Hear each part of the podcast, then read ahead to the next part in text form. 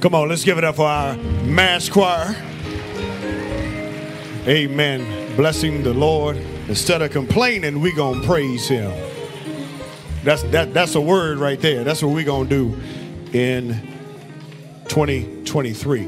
Just a couple of quick announcements. Um, this is third Sunday, so we have our Ivy Angels that is available for our babies five and under. It is open. And also, we have youth church that's going on right now for our babies ages six all the way up to 18. So, if there are any youth that are here in uh, the Family Life Center with us and you wish to go to youth church, you can be dismissed at this time. You can go on down uh, to the chapel where our youth department will be serving our young people on today. Amen. Now, it is offering time, everybody. Let's give God praise for that. Offering time. It is offering time. Now, for those who are uh, new to us, we don't do an official offering. That's not something uh, that we do. Uh, we don't pass a plate. We don't stand up and walk around. We believe that you should give as the Lord has purposed for you to give. And so, however, the Lord does that. And so, on the screen, there are many different ways of which you can give. And so, uh, we encourage you to do it electronically if you can. Our Cash App is listed on the screen. Our Givelify, you can text to give. There are many different ways that you can do it right there at your seat by your phone, with your phone. Now, if you are in person and you need to give by check or by cash, uh, you need an envelope and so, uh, if you need an envelope, you can just raise your hand, and there's someone that will be standing by right now that will give you an envelope. And then there are some uh, are some things on the back wall of which you can drop your your boxes. There's some boxes on the back wall that you can drop your offering in, and we appreciate that. How many of you know that when you honor God and you're giving, God will bless you in return? How many of you believe that? Sister Monica, come on up here real quick. I want I want you to share your story. I want you to share your story about uh, what it means that that when you give, how Bible says, "Give and it shall be given." Press down, shaking together. I ain't holding your hand. You got her hand. You go. Press down, shaking together, and runneth over. So, Sister Monica shared a, an amazing testimony, and and I can I can say that I know the heart of Deacon White and Sister Monica White in there, and we've talked extensively about their passion of giving and sowing seed into ministry. And I just want to show you how, when you are obedient to the Lord, how the Lord can bring it back around. So here's a quick testimony. Y'all get them a clap off in the praise as they come. Good morning, church. Um, I posted on Facebook. Some of you may have seen uh, my testimony. Um, I believe it's our testimony because it's the White House, right? Um, Um, but the Lord is faithful. That's all I can say. Um, a couple, about eight months ago, um, I decided I was going to put in for the public service loan forgiveness for my student loan, right? Prayed over it, said, you know what? I'm going to pray over to God. This is forgiven in Jesus' name, right? Then I go to Ruben, and Ruben's like, listen, this is the perfect time for you to be paying on this while, you know, this zero interest, right? So pay on it so you can pay on the principal. And I just kept telling him, I'm not making any payments because it's forgiven in Jesus' name. So on Wednesday of this week, it was forgiven in Jesus' name. Let me make it plain. Let me make it plain, church. Nineteen thousand nine hundred and something something dollars down to zero. But the bigger testimony, you guys, the bigger testimony is the lesson. Money is fine. I don't look at dollars and bills, and that's great. The, the Lord forgave the debt, right? But for me, it was the principle. In my quiet time, the Lord said, pray about it, leave it alone, and watch me work. That's the formula. Amen. Thank you. Come on, y'all give God a big clap off and a praise. Somebody needed to hear that today. Because cause maybe y'all didn't hear what she said. She got a letter back. $19,000 had been forgiven that she don't have to pay no more. Now, I'm just crazy enough to believe, and you know, we don't pressure you here, we don't force you to do anything. I'm just crazy enough to believe that because they were faithful in giving and sowing into the kingdom, God took care of the rest of their needs. And, and so th- this is what I'm going to say to y'all. This is what I'm going to say. You know, everybody in here is faced with a choice of what to do with your money. Everybody in here has got things that they could do with their money. And if we're going to be kingdom minded this year, I'm just going to encourage you to sow the seed into the kingdom and then watch God go to work on your behalf in this side. So let me share my story real quick because some people think that when you give, it's always that you get money back. That's not how it always works. And so this past week, um, I had to take my my truck in because the tire sensor light. If anybody, if you got a truck, you know, a car that you know, there's a light that comes on when your tire pressure is low. Well, the battery in one of my tire pressure lights was low. So the light kept blinking. I had to take it in uh, to get repaired. So while the mechanic is in repairing uh, the or replacing the battery for the tire pressure light, he says, Sir, I want to show you something. He comes out and he shows me a five inch drill bit, not a nail, a five inch drill bit. He said, Sir, this as I was replacing your tire sensor, I saw this also in your tire. However, because of the way it was lodged in, the tire never leaked.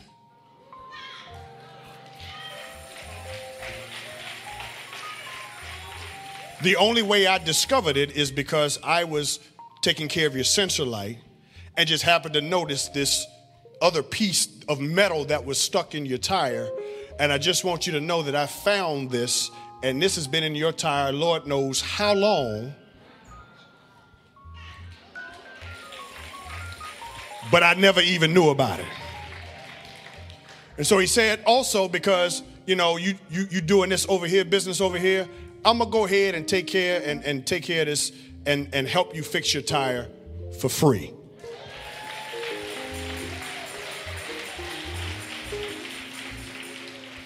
This comes off of the heels of Lady Swann and I saying this year we're going to commit to stretch just a little bit more to sow seed into the kingdom because we trust God with what God has given to us. Now, let me help y'all understand. We are trusting God to sow a little bit of extra seed with two kids in college at the same time.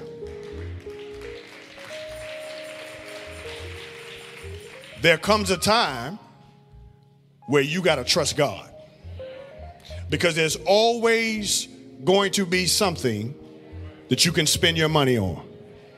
But if we're going to be kingdom minded, in this case for me, it wasn't that God gave us more money, God gave me protection that I didn't even realize that I needed. I wish I had some folk that believe God that say when you do right by God, He'll take care of things that aren't even in your radar. He takes care of things that you don't even pay attention to because you are operating in what God has assigned for your life. So I ain't gonna beg y'all. I ain't keep sweat. I'm just gonna tell y'all that when you trust God with what God has given you, student loans get forgiven five inch drill bits in your tire don't cause your tire to leak. You can walk around in safety knowing that the King of Kings and the Lord of Lords is still taking care of you as you obey. So, so that's it for today. You know, that's that's all I got um, as far as the announcements are concerned. Uh, don't forget February. You know, we start up again with Bible study hybrid model. Um, we're going to be some in person, some online. That starts first Wednesday in February. Also, youth Bible study starts first Wednesday in February. Young adult Bible study would meet starts first Thursday in February. More details to come. Let's all stand, please. Let's all stand. We've been in here for a minute.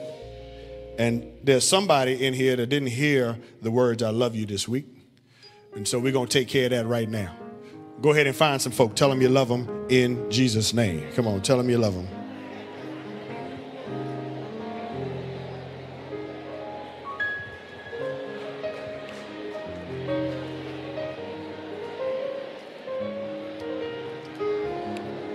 online.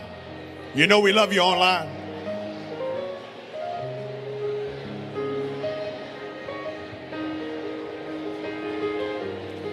I worship and adore you.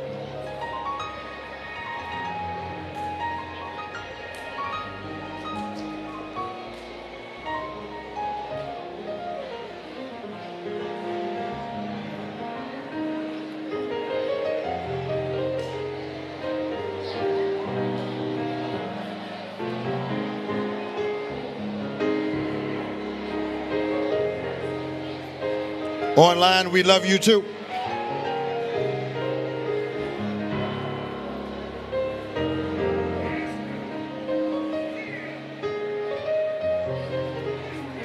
Yeah. What's up, man?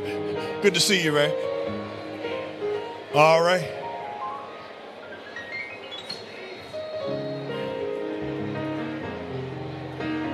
Ten seconds. Remain standing for me, please.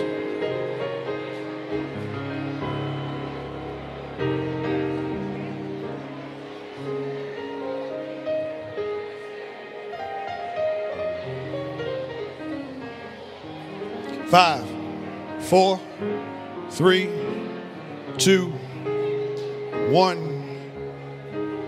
Shh. Now, y'all come on back to me. I got to put a time limit on y'all. Y'all just keep talking and hugging each other. How many of you know we live in some trying times? I know that tomorrow we celebrate the life and legacy of Dr. Martin Luther King. Um, there is a coalition of concerned clergy for those who are looking for something to do tomorrow at 1 o'clock at Canaan Baptist Church in Hampton. There's a service uh, that is honoring the life and legacy of Dr. King for those who want to come. That's at Canaan Baptist uh, in Hampton. Over the weekend, we saw a devastating tragedy um, in Los Angeles with a young man who was a school teacher and was stopped by the police and had an anxiety attack. Instead of the police officers recognizing his anxiety, they tased him to death.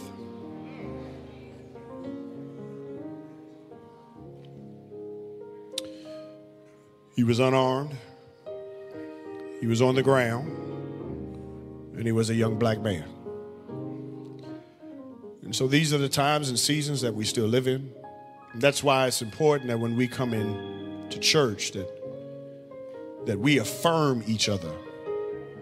That we show value to each other. Because in the culture, that same love is not always given back to us. And we want to make sure that when we come here, that if there's no other place in the week where you know that you are loved and valued, and appreciated, it is here in the house of God. So we're praying for that family. As a matter of fact, the person who got tased was the cousin of the Black Lives Matter founder. So it's always something that's going on. We continue to pray for our schools. I want to thank the men this morning who led the prayer time. Minister Underwood prayed for our schools and Deacon Bell, pray for our families. We need that covering in this season.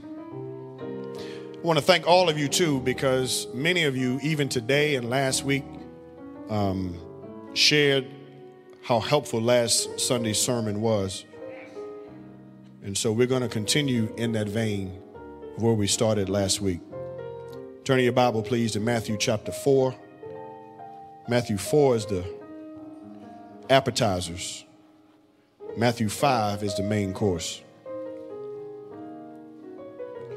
Matthew 4:17 From that time on Jesus began to preach repent for the kingdom of heaven has come near. That's where we started on January 1st. Change your attitude. Change your thought life because the kingdom is back. Then we drop down to verse 23 in chapter 4. It says, Jesus went throughout Galilee, teaching in their synagogues, proclaiming the good news of the kingdom and healing every disease and sickness among the people. News about him spread over all Syria and brought, and people brought to him all who were ill with various diseases, those suffering severe pain, the demon possessed, those having seizures and the paralyzed, and he healed them. Large crowds from Galilee, the Decapolis, Jerusalem, Judea, and the region across the Jordan followed him. That was last week. Jesus did three things in his ministry he taught, he proclaimed the good news of the kingdom, and he healed. Today's Matthew 5. Now, when Jesus saw the crowds, he went up on a mountainside and sat down. His disciples came to him and he began to teach them. He said, Blessed are the poor in spirit, for theirs is the kingdom of heaven. That's good enough. You may be seated.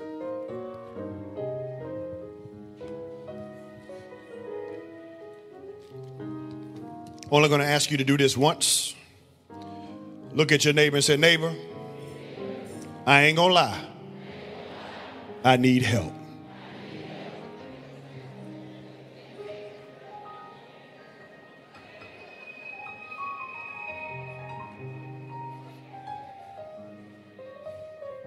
Ain't no sense in lying about it. I need help. Father, if you would not please, that the words of my mouth and even the meditation of my heart be acceptable in thy sight, God. You are my strength and my redeemer. Let all of God's people say, Amen. As a review, our theme for the year is kingdom over culture. Our scripture for the year is Matthew chapter 6, verse number 33. Jesus says in that context, where he begins the thought in verse number 25, he says, You know, why do you worry about what you're going to eat, what you're going to drink, or what you're going to wear? Don't you know that your daddy in heaven already knows you need these things before you even ask? He said, Go look out in the field and see how the flowers are spinning. Don't you know that God knows that they need food too? He said, Go look at the birds in the air.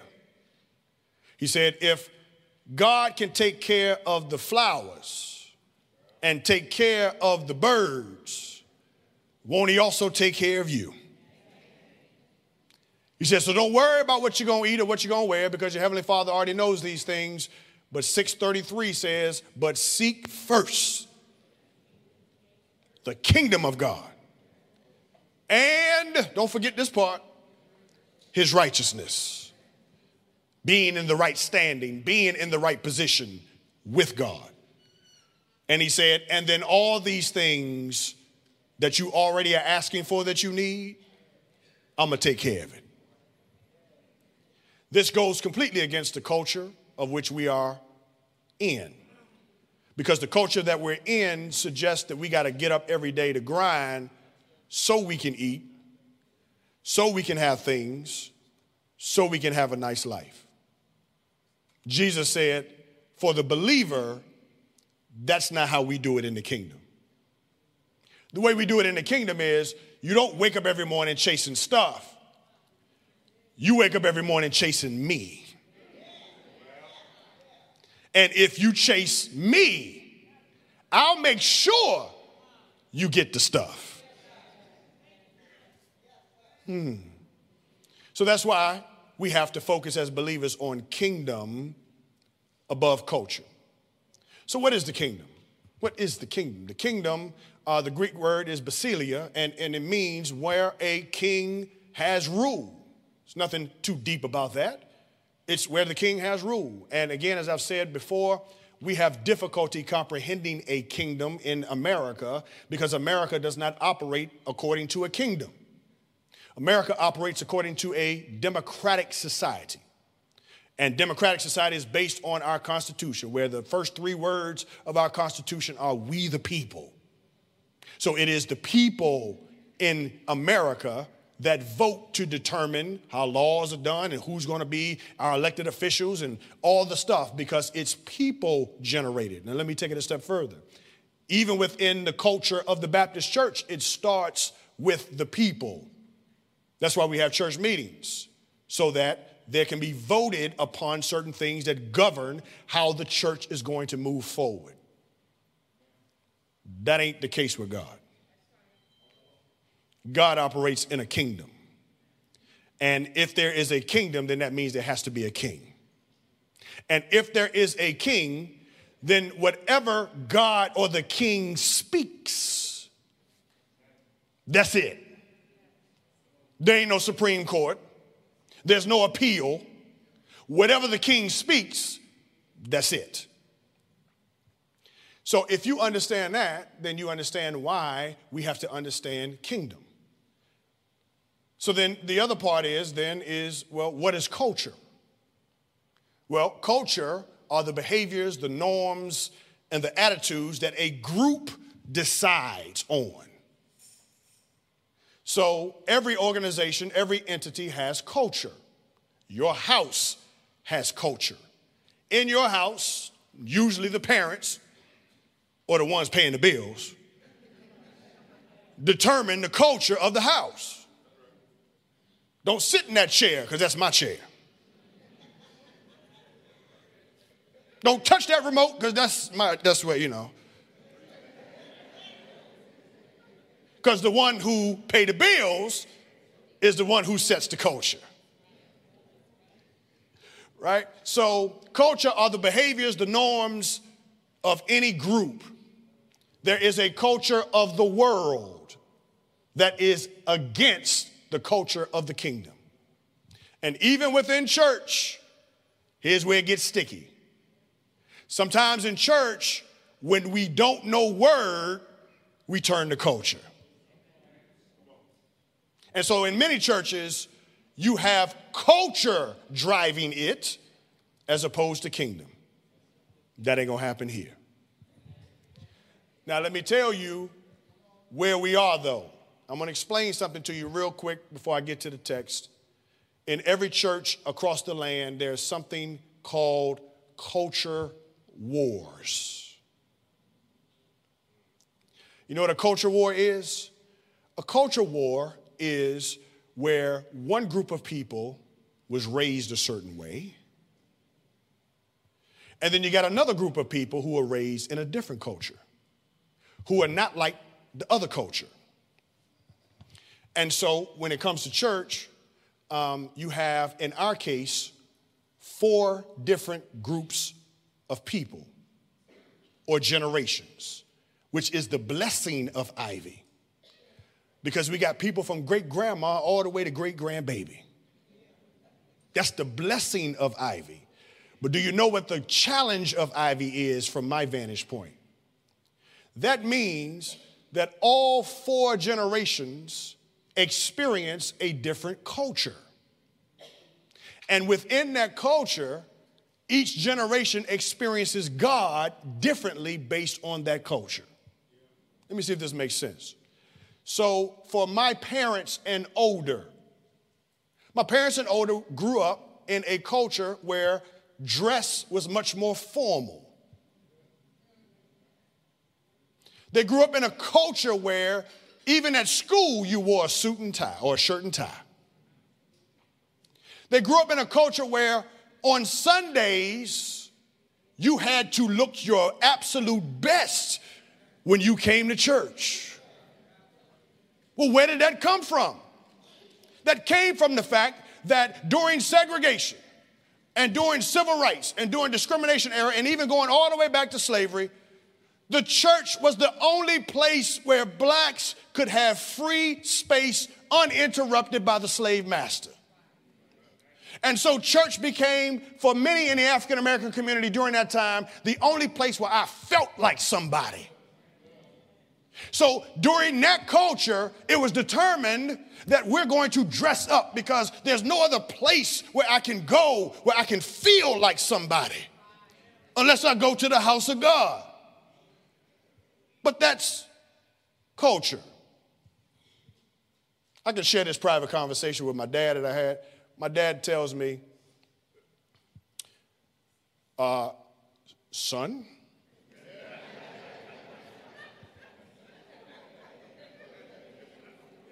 on second Sundays,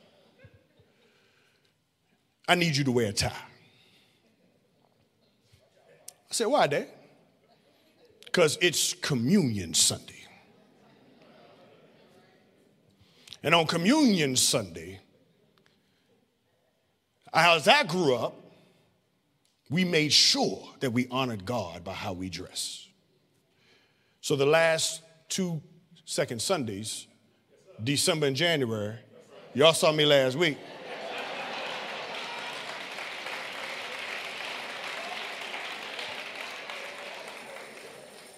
Because I don't care how old he is, he's still my daddy.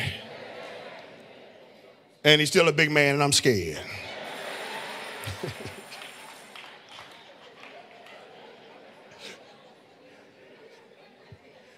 and you know how you are when you're kids, right? You say to yourself, man, why I gotta wear a tie, man? Wanna wear no tie? But that's my daddy, right? So watch this. Last Sunday, he forgot that it was second Sunday.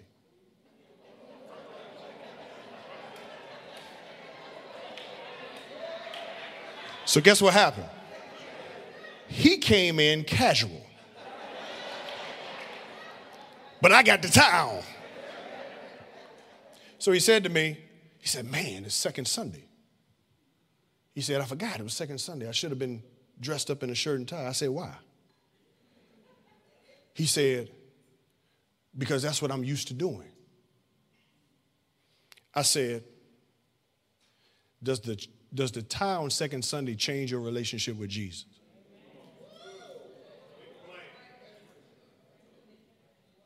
He said, You're right. It's culture. And then he said to me, Next Sunday, I'm going to wear some jeans. I said, You go ahead on, Dad. I feel the Holy Ghost up in here. He got it. And the question that we got to ask ourselves is um, when we have these culture wars that happen in church, where you have one generation that grew up a certain way with church, and then you have a younger generation that did not grow up the way the older generation grew up, and they have a completely different understanding. But guess what? It's the same God. So now the culture war that we're battling now for the last couple of weeks is Meech wearing a hat. and when he comes up, some of your blood boiling. And then you got another group of people saying, What's the big deal? And here's how I'm going to answer that question when we have culture wars. If Jesus was standing right here and somebody came in with a hat on, do you think Jesus would turn that person away? Or would he welcome him and say, Come on in, I got something for you to do. So here's what I'm saying to us we have to be careful in church. Watch this, y'all. When we make colors, traditions, how we've always done it, when we make that more God than the Word. Because do you understand that this is exactly why Jesus argued with the Pharisees. They knew a little bit of word, but the culture that they were using in the synagogues was to promote themselves more so than promoting the kingdom. And if we're not careful, we won't raise up in here kingdom citizens, we'll raise Pharisees. And you know the funniest part, Minister Underwood, about a Pharisee? They fight tooth and nail believing that what they believe is godly. And you got people fighting over stuff in the house that's culture, that ain't Bible. So that's why we got to know kingdom. So that when we do, because you know what's funny? Um, I've rarely had biblical discussions intensely over certain interpretations of Scripture. That's kingdom. Most of the time, what I get is culture. And if we're going to be a church that has four generations of people in it, which means you got four different cultures all coming into the same space. Then what we have to do in order to make sure that we are doing what God's called us to do is to lift up out of our culture and lift up to the kingdom because Jesus said, If I be lifted up. And what we cannot conclude is that how I was raised in church is the only way that can be raised. What we have to conclude is that how I grew up is one way, but there is also another way because it's the same kingdom. Are y'all with me today? And I know that makes us uncomfortable because what we like to do in church is we like to make people look like us. And this is why young people don't go to church because we want to make them look like us. How about you look like you? How about you be the best you you can be? How about I make space for you so that you can do what God's called you to do and I celebrate how God's doing it in your life? So we have these culture wars that we got to get through. Now I said all of that, you know, now, now I can get to the text. So I told you in Matthew chapter 4, verse 17, Jesus said, Repent, for the kingdom of heaven has come near. The next verse that I read in verse 23, Jesus went about and he taught and he proclaimed the good news of the kingdom and he healed the sick. And as I said to you all last week, most of what people focus on is the last one, healing the sick. So people came from everywhere to see Jesus, right? Because he healed the sick. But what they missed was proclaiming the kingdom. So let me remind you of why the kingdom is so important. The kingdom is so important because what I told you, when a king speaks, that's it. On the first page of the Bible, we see how the kingdom of God is operating.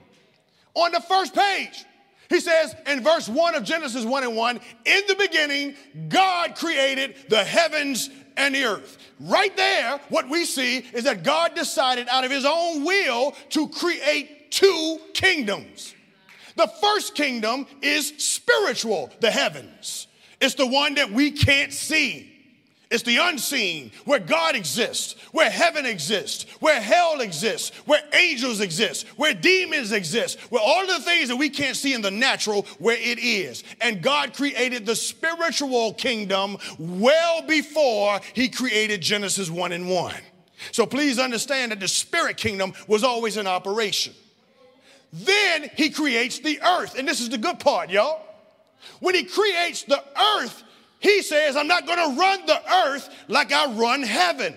I'm not gonna run physical realm like I run spirit realm. Here's what I'm gonna do.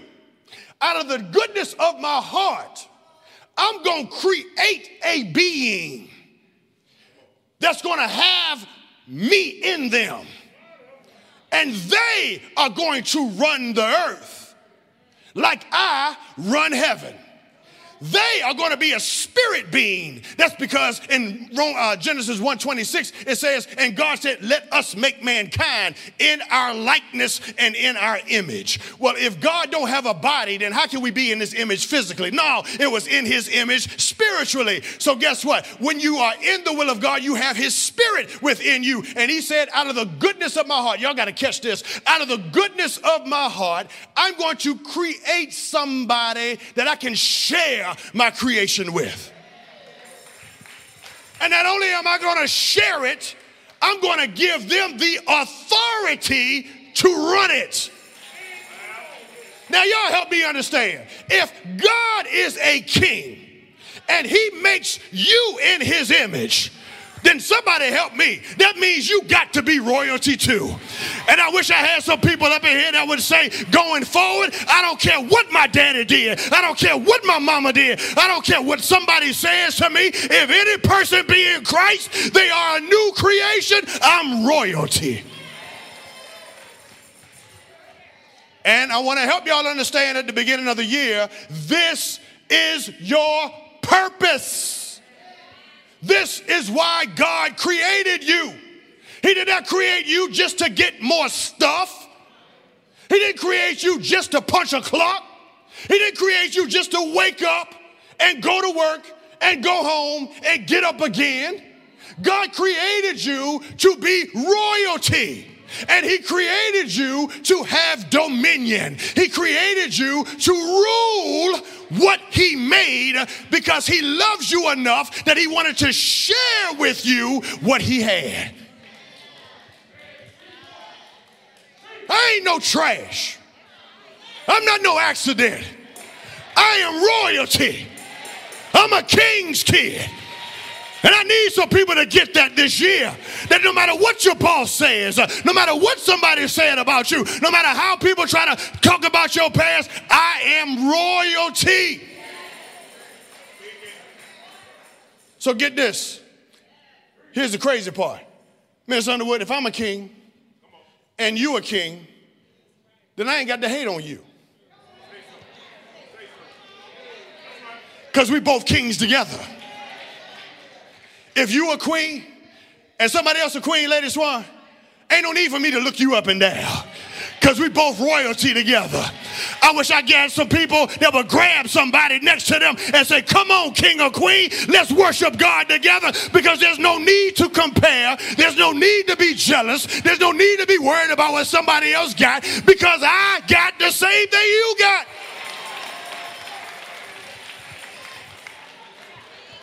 And when you're looking at what I'm wearing, that's culture.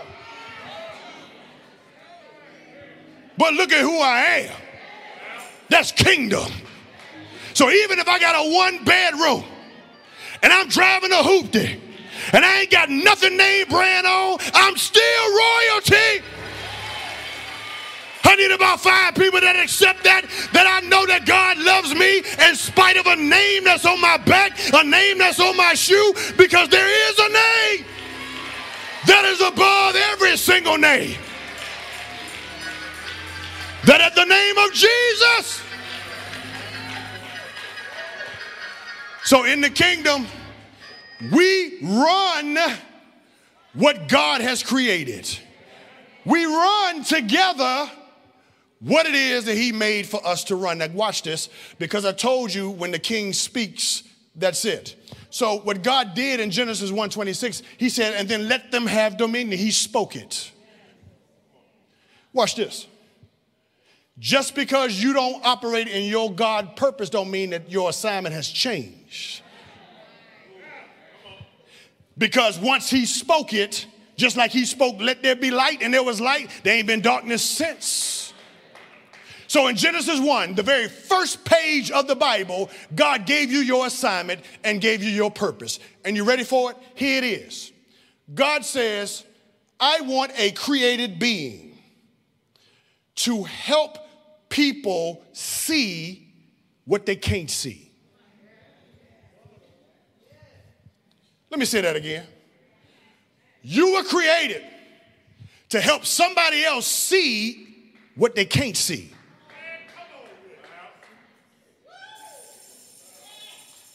You were created to help somebody on your job see in the natural what they can't see in the spirit. Because our assignment is to run the earth as He runs heaven. So then, what is church? Church should be a reflection of how God operates in the spirit realm. This ain't entertainment. This is, we should see in the natural what people can't see in the spirit. That's why kingdom got to be over culture. Because when you come here, you ought to see things in here that you don't see out there. You know what you ought to see when you come in here? People getting along, people loving each other People genuinely happy for the success of somebody else. People that get happy when God moves in their life and you ain't jealous or complaining. As a matter of fact, come on, Devon. I need five people that want to praise God for somebody else right about now. That you want to give God praise because you are praising them for what somebody next to you is about to get.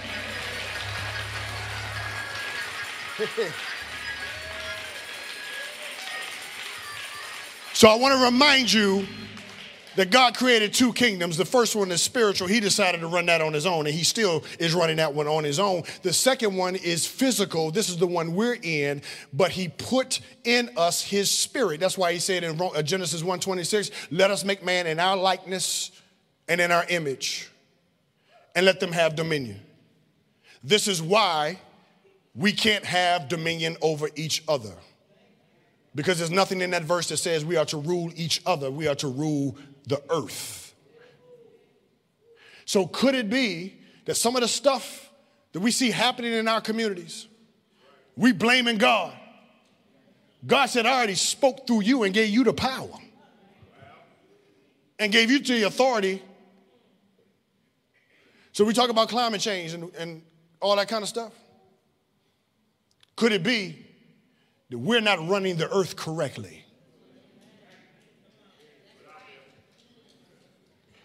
So why don't we run the earth correctly then? Because he's spoken in Genesis 1, sin came in Genesis 3. And you know what happens when you sin? You lose your ability to rule. You know why you lose your ability to dominate dominion? Because the spirit comes out of you. And now you're left on your own to try to manage your life. And that's why so many of us come to church broke up. Because we're trying to manage our life on our own. But we look good. Oh, yeah, I'm fly today. I'm cute in my outfit, but Truth be told, most of us inside are busted up. And you know why? Because we chose culture over kingdom. Sin, you know what Adam and you know the uh, most egregious thing, Minister Underwood, that Adam and Eve did when they ate? They decided that royalty was not as important. When you already have royalty, why do you want to give it up? Most people are aspiring to be something. When God made you, He already said you are something. Sin prevents you from understanding that. Sin prevents you from walking in that. So here it is. You know why there are a lot of problems in relationships? Because we choose people based on culture. How much do they make? Where they work? Who their mama is?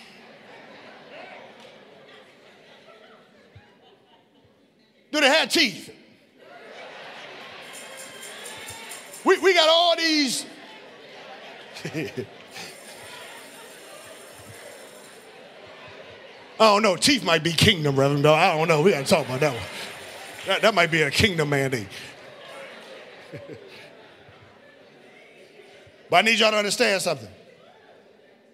This is the reason why, again, so many people enter into dysfunctional and abusive relationships.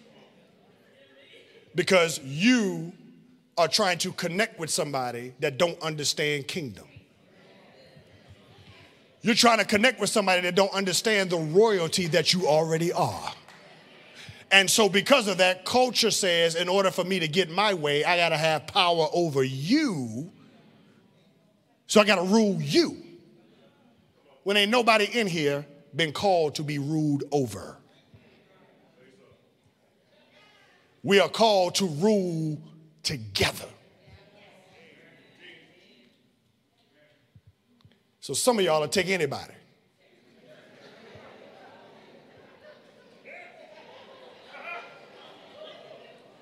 And sometimes you pass up on the one because they ain't making what you think they should make. They don't work where you think they should work. But if you catch them in three years because they got kingdom now, I wish I had somebody that understood it. When Lady Swann met me, I ain't have a dime. but she believed in my vision. I got you now, baby. 25 years later. I'm trying to help y'all understand you have to, as a believer, choose based on kingdom, not on culture. And that's why we got so many jacked up, dysfunctional, abusive relationships, even in the house of God. Because even people who come to church still choose culture. And you thought that just because they came to church and prayed a couple times, they the one. I done found the one, Jesus. He said Jesus wept. He got to be the one.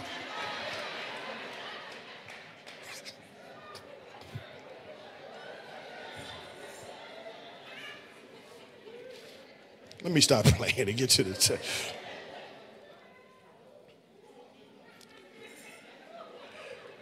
So I need y'all to understand this. Please, please understand this. The very reason why God created you is because God wanted to share what he had with someone. And God loved you enough that he decided to purpose you by creating you so that he could share with you what he has. Make no mistake, he still runs the earth, but he chooses to run it through you and me. That's why the Bible says, be careful how you entertain strangers. Because God uses people as opposed to sometimes coming down from the sky. And when you understand that, you understand that the blessings that you have come through how God chooses to use people, not by how He does it, because of how He set up the earth. This is the last thing I'm going to say before I move on to the text. There's no God and no religion that you will study that created everything and then chose to create a being to share what he created with. Every other religion aspires for you to go up to where that God is. But on the very first page of the Bible, God of the Bible decided, I'm going to make something because I want to share what I have out of the love that I have because you can't have love without sharing. For God so loved the world that he he shared what he had so that we could be better. If your love is selfish, that's culture. And the Bible tells us in Matthew chapter 4, he taught, he proclaimed the good news of the kingdom, and the good news is we are royalty chosen by God to have dominion and run what he created. And he healed the sick. The Bible says, as a result of him healing the sick, crowds followed him everywhere. That ends chapter 4. Now we're in chapter 5. And in chapter 5, we enter into what Jesus, or the text scholars believe, is described as the Sermon on the Mount. This sermon is three chapters, chapters 5 through 7. And in Matthew 5 through 7, Jesus expounds not on how to get saved, but Jesus expounds on what does a kingdom-minded believer look like. He leaves no doubt about what a kingdom minded person should think, how they should operate, how they should live their life. And in these three chapters, he makes distinctions between culture and kingdom. And it tells me in verse number one that when Jesus saw the crowds and the multitudes, he went up higher because they were following him because he could heal but that don't mean they were following him for who he was. And what Jesus was doing, he gets up on the mountain, he brings his disciples close to him, and the Bible says he sits down and he begins to teach them what kingdom really is. And he opens with verse 3 all the way down to verse 12, which is called the Beatitudes. The Beatitudes, the word Beatitudes is Latin for blessedness. You see, everybody that wants to come to church wants to come to church to get blessed. Jesus opens up his sermon with telling us here is how you get blessed. If you follow what's in the Beatitudes, then it can lead to greater blessings in your life. Now, before I go to the first one, I want you to know that some scholars, many scholars believe that the Beatitudes are progressional, which means they build on each other. So as we start the first one today, the next one next week builds off of the one today, and vice versa. Now, if you're ready to go, somebody say, let's go. So here it is Jesus sits down, brings the disciples closer, and opens his mouth. Reverend E, Minister, Minister Underwood, he don't say from the beginning, giving honor to God, to the angel of this house. First thing he does, he sits down, no introduction. Blessed, happy, fortunate are those who are poor in spirit, for theirs is the kingdom of heaven.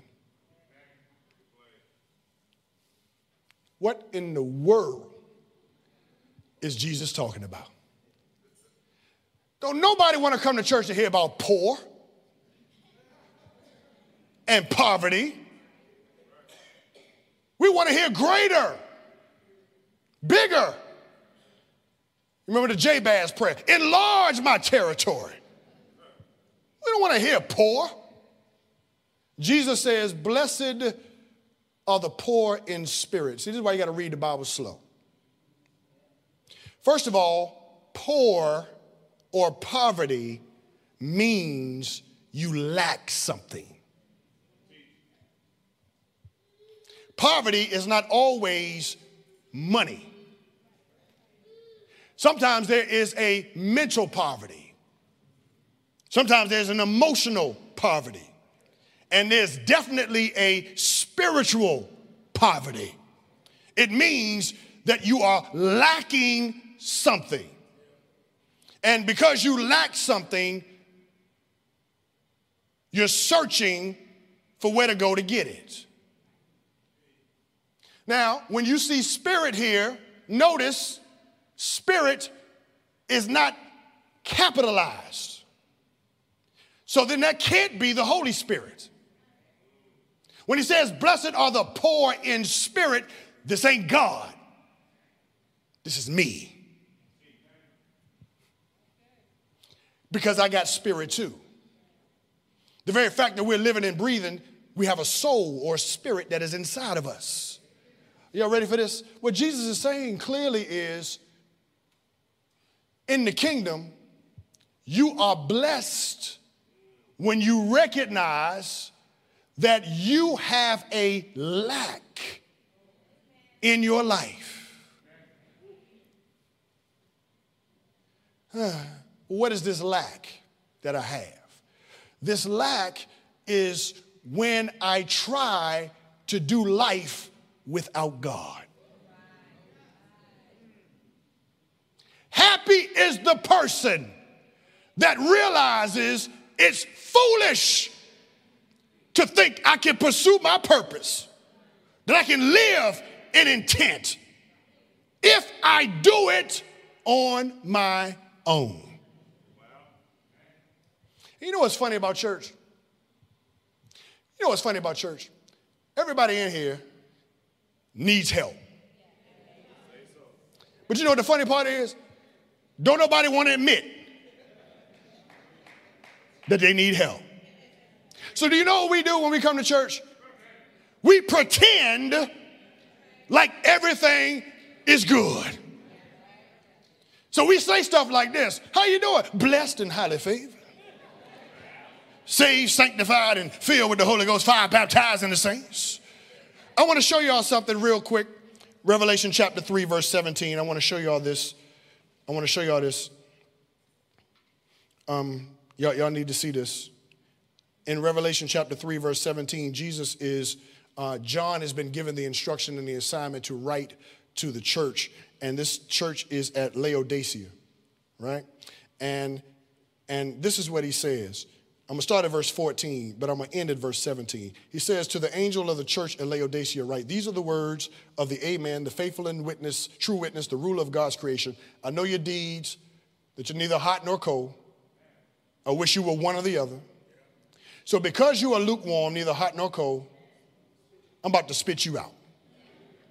Now, watch this. Here's the verse. Because, here's what he's saying because you are dipping in kingdom and culture, because you like to be in both, you're lukewarm.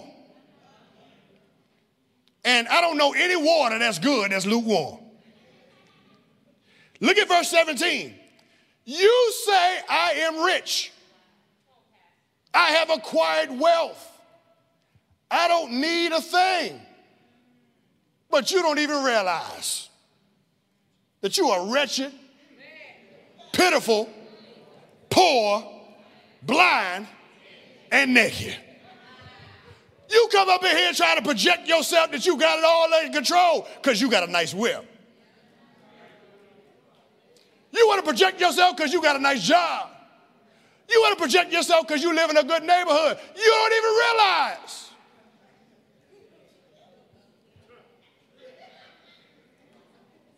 that when you land on your back in the hospital and you fighting for your life, that none of what I just described can help you get up out that bed and make your way home.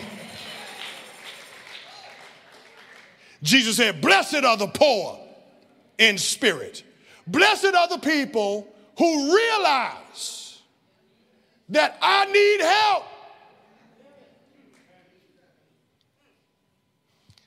Lady Swann, you know what's interesting? The Bible says in Genesis 2 that when God made you as a wife, the scripture says that he made you to be a helper suitable for me. You weren't beneath me, you're not above me. You are a helper with me in like fashion. But do you know what's the hardest thing for a man to ask for? Is help. And it took me a moment to realize this about you. God created you to help me.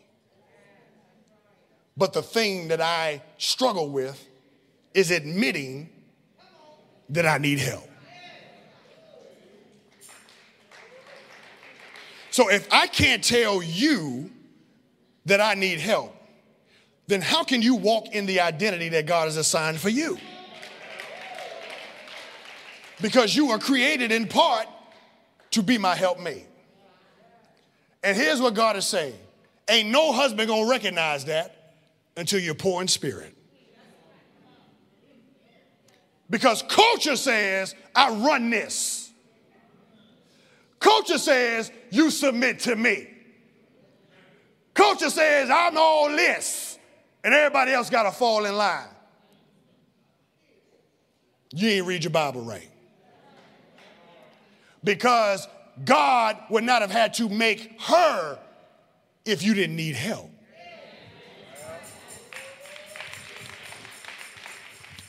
And why would you hurt, demean, cuss out, disrespect, mistreat the very thing that God created to help you?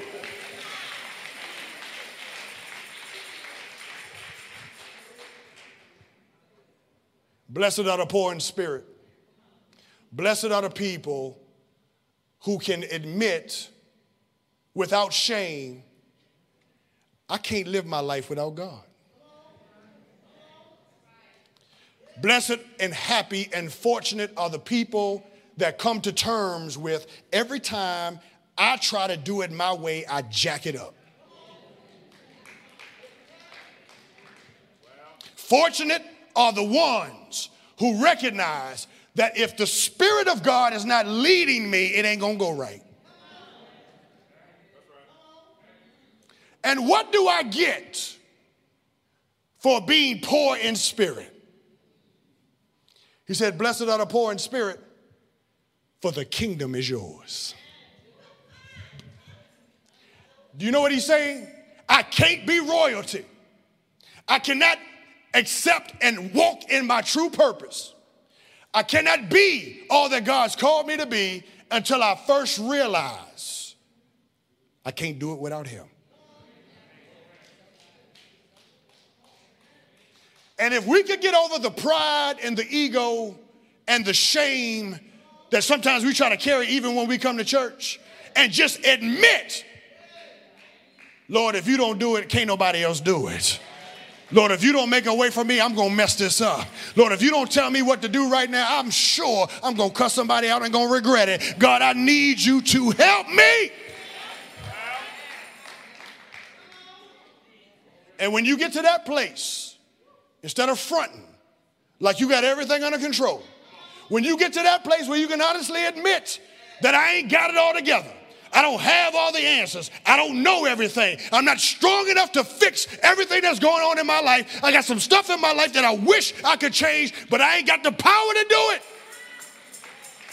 When you get to that place where you recognize who you are versus who God is, then you get the kingdom. But as long as you want to run it, as long as you want to make the decisions, as long as you want to do what's best for you, as long as you want to ignore the voice of God over your life, you get culture. Good luck with that. The very first beatitude hangs on the rest.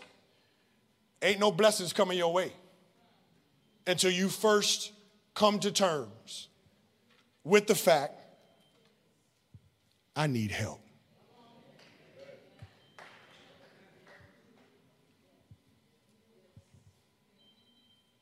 Tell them, hold on, I'm almost done.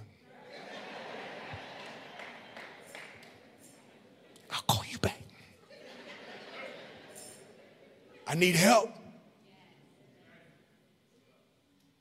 God, you've given me the responsibility of leading my wife and children. I don't know how to always do that. I need help. God, you've called me to pastor this church with all these people. I can't do this on my own. I need help. God, you've put all of these resources into our hands. And truth be told, sometimes you've given us more than what we need, but we mess it up.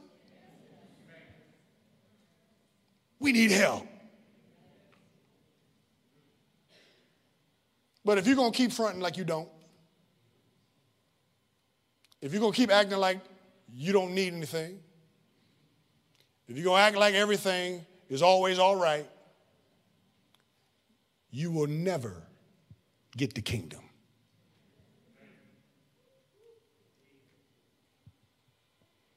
I need some folk that can admit that you need help. Join me right here.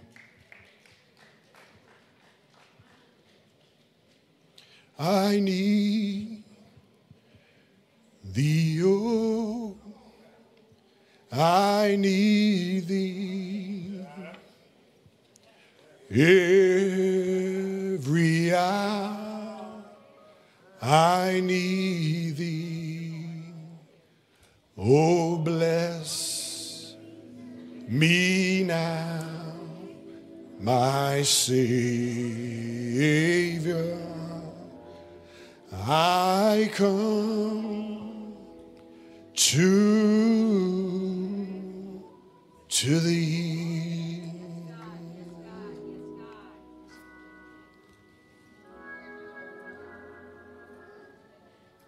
This year we ain't front no more.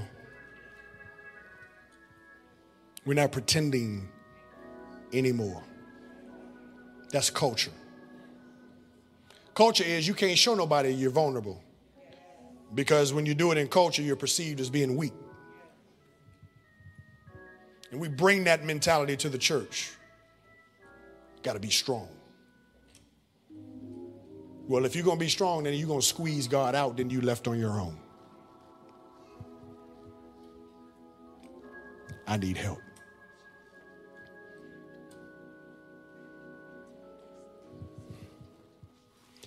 I need thee, oh, I need thee every hour.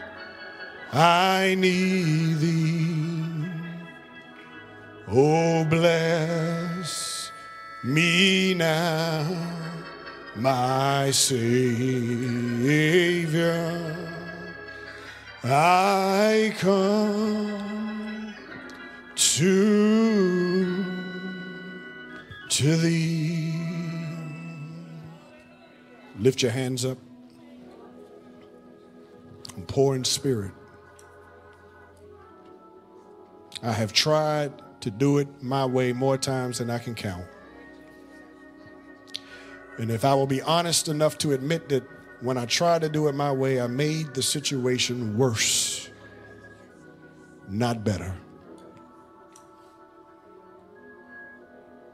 Father, I intercede now for every person that's standing at this altar. For all the times, God, that we thought we could fix it. For all the times where we did not ask for help when we needed it for all the times that we've stayed up at night wondering, how are we going to do it? When you said, Come to me, all ye that are heavy laden, and you will give us rest. We could have slept that night if we gave it to you. But because we are not poor in spirit, we carry stuff that we should not carry. Father, I admit today I need help. I've tried it my way. It don't work. Friends can't always help me with what I need. I need help. Help me with my mind. Help me with my heart. Help me in how I treat people. Ain't no doctor that can fix that, God. I need you.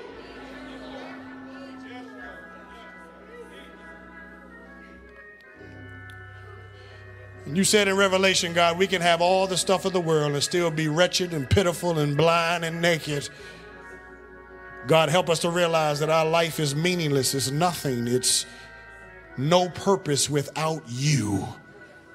Because you promised us that if we are poor in spirit, if we rely on you, if we trust you, you will give us the kingdom.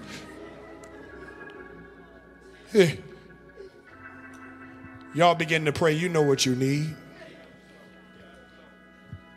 1 Peter 5 and 7 says, Cast all your cares before him because he cares for you. Here it is right now. Tell him what you need. Tell him what you've been holding on to. Tell him that what you haven't given to him yet. Tell them what you've been fighting. I've been holding on to my money. I've been holding on to this bad relationship. I've been holding on to thoughts. I've been holding on to low self esteem. I've been holding on to dysfunctional situations. I've been holding on to a lack of purpose. I've been holding on to low self esteem. We bind all of this in the name of Jesus. Come on, you got to speak for yourself. I need help today. I'm no longer going to act like I don't. I'm no longer going to act like I got it all together. I'm going to give it to you. God, I can't do this. I can't fix that. I can't make this right. I can't do all of this. God, I need you to help me. We're not going into 23 like we did 22. Some of us got ulcers and sickness and high blood because you've been holding on to it for too long.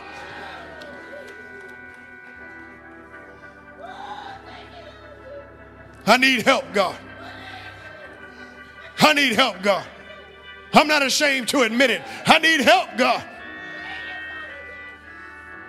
Because if we have this kind of posture, if we have this kind of mentality, this kind of attitude, you promised the kingdom. And in the kingdom is your power. In the kingdom is your glory. In the kingdom, you send your spirit. In the kingdom, there's healing. In the kingdom, there's deliverance.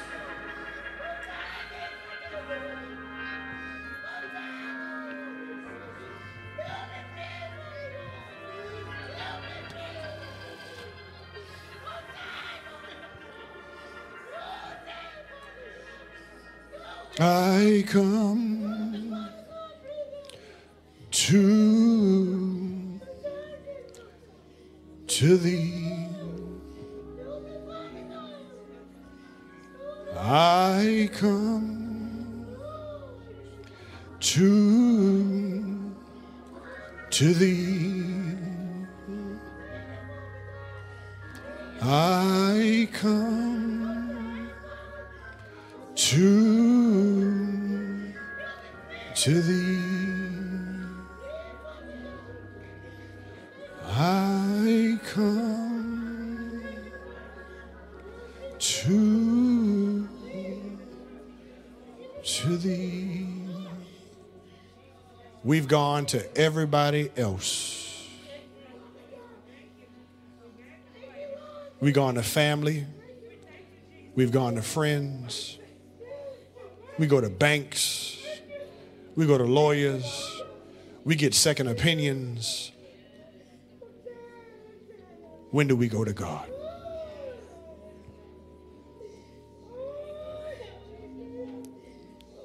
I'm poor in spirit today. I ain't fronting no more.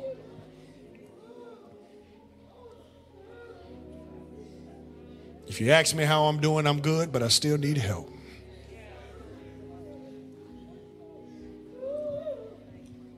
I need help. Hmm. Hmm. How much longer are we going to carry it? How much longer are you going to try to fix it? How much longer are you going to have headaches? Pressure high. Because you trying to fix it.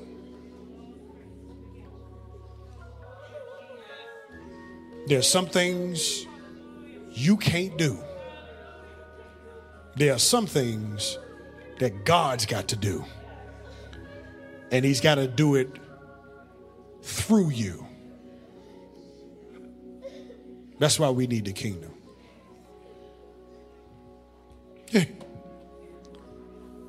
In the name of Jesus, God, I pray for every person here. Because a broken and contrite spirit is what you desire. Pride is of the devil. Pride is not of you. Humility is what you require. So here we are today, God, humble.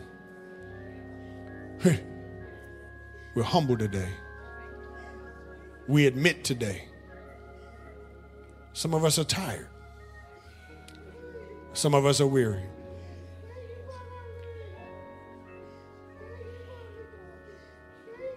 Y'all, this is the first step.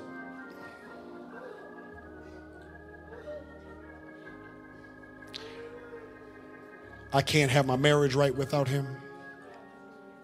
I can't be a good parent to my kids without him. I can't do right by y'all as pastor without him.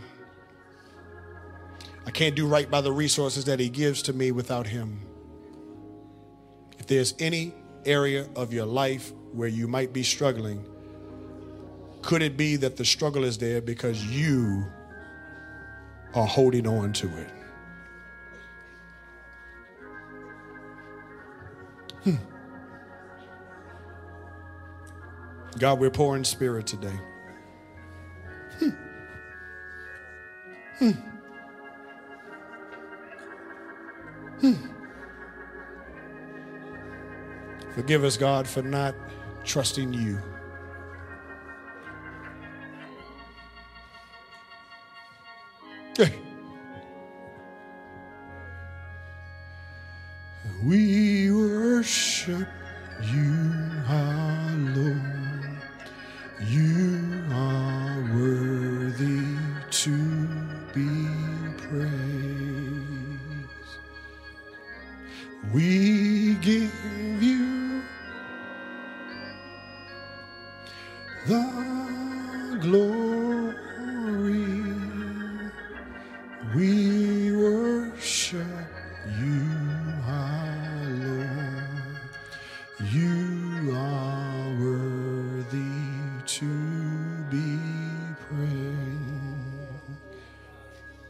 Service right here. Intercessors, I need you to come up. There might be some that need additional prayer. We have baptisms right after this for those who need to stay in this space. You can stay with our intercessors as long as you need. No more fronting. No more pretending like we good all the time, that we always know what we're doing, we always know where to go. There's a verse in scripture that says there is a there is a way that seems right to man, but in the end it leads to death. When we squeeze God out, the road that we're headed on is separation from Him. But if we're poor in spirit, if we recognize our dependency on Him, if we recognize that as a king or queen, I cannot rule my space without God, then you'll see the kingdom. Father, thank you for the time today. For those that need to accept Christ online or give your life or join our church, there are people there standing by. If you need to accept Christ and hear, give your life, join our church, we have people standing by. Now, God, thank you for the visitation today. And we declare we need help. We're tired because we need help. We're stressed because we need help.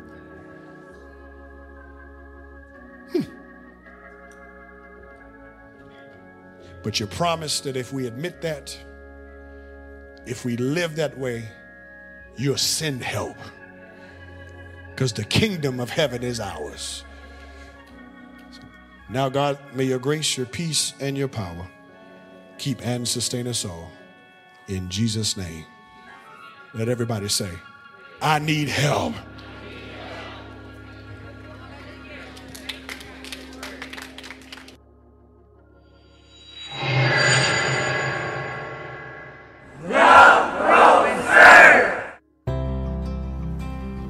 Year, everyone. We are looking for a few good men and women to be an Ivy Uber Eats driver on Tuesdays and Thursdays to deliver hot meals.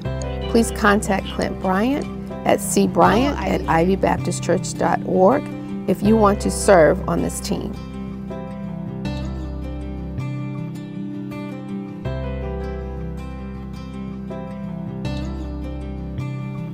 Okay, jumpstart your health with Power Hour workouts with Shannon, 7:30 a.m. on Saturdays in the chapel. The next event is January 21st. Register on Ivy's website.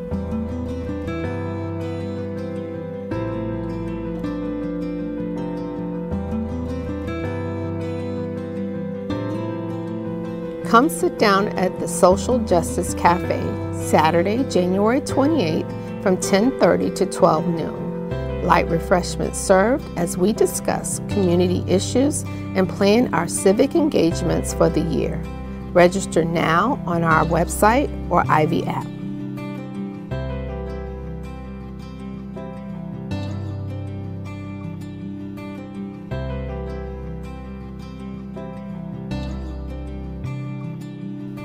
Married and engaged couples, join Vow Keepers to kick off the new year with a fun game night Friday, January 20th, 6:30 at Ivy. This is a potluck event. RSVP is required. please email vowkeepers at ivybaptistchurch.org. For more information on childcare, include that in your RSVP email.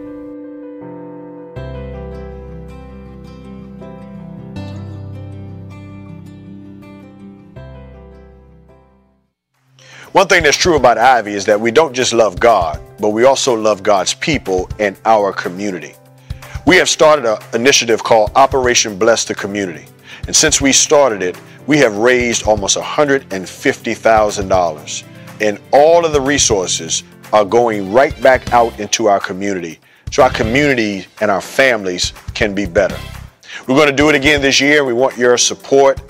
Any donation of any amount that goes to Operation Bless the Community will go out into the communities that we serve to make our place better for everyone. We want everybody to win around here.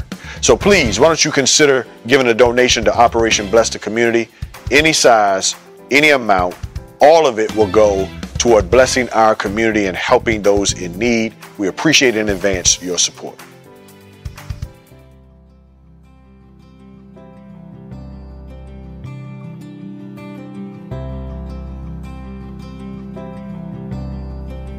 Calling on men. Let's start the new year off right. Man Up Monday 2023. New Year, New Focus is our theme. Tomorrow at 7 p.m., join us in person at Ivy.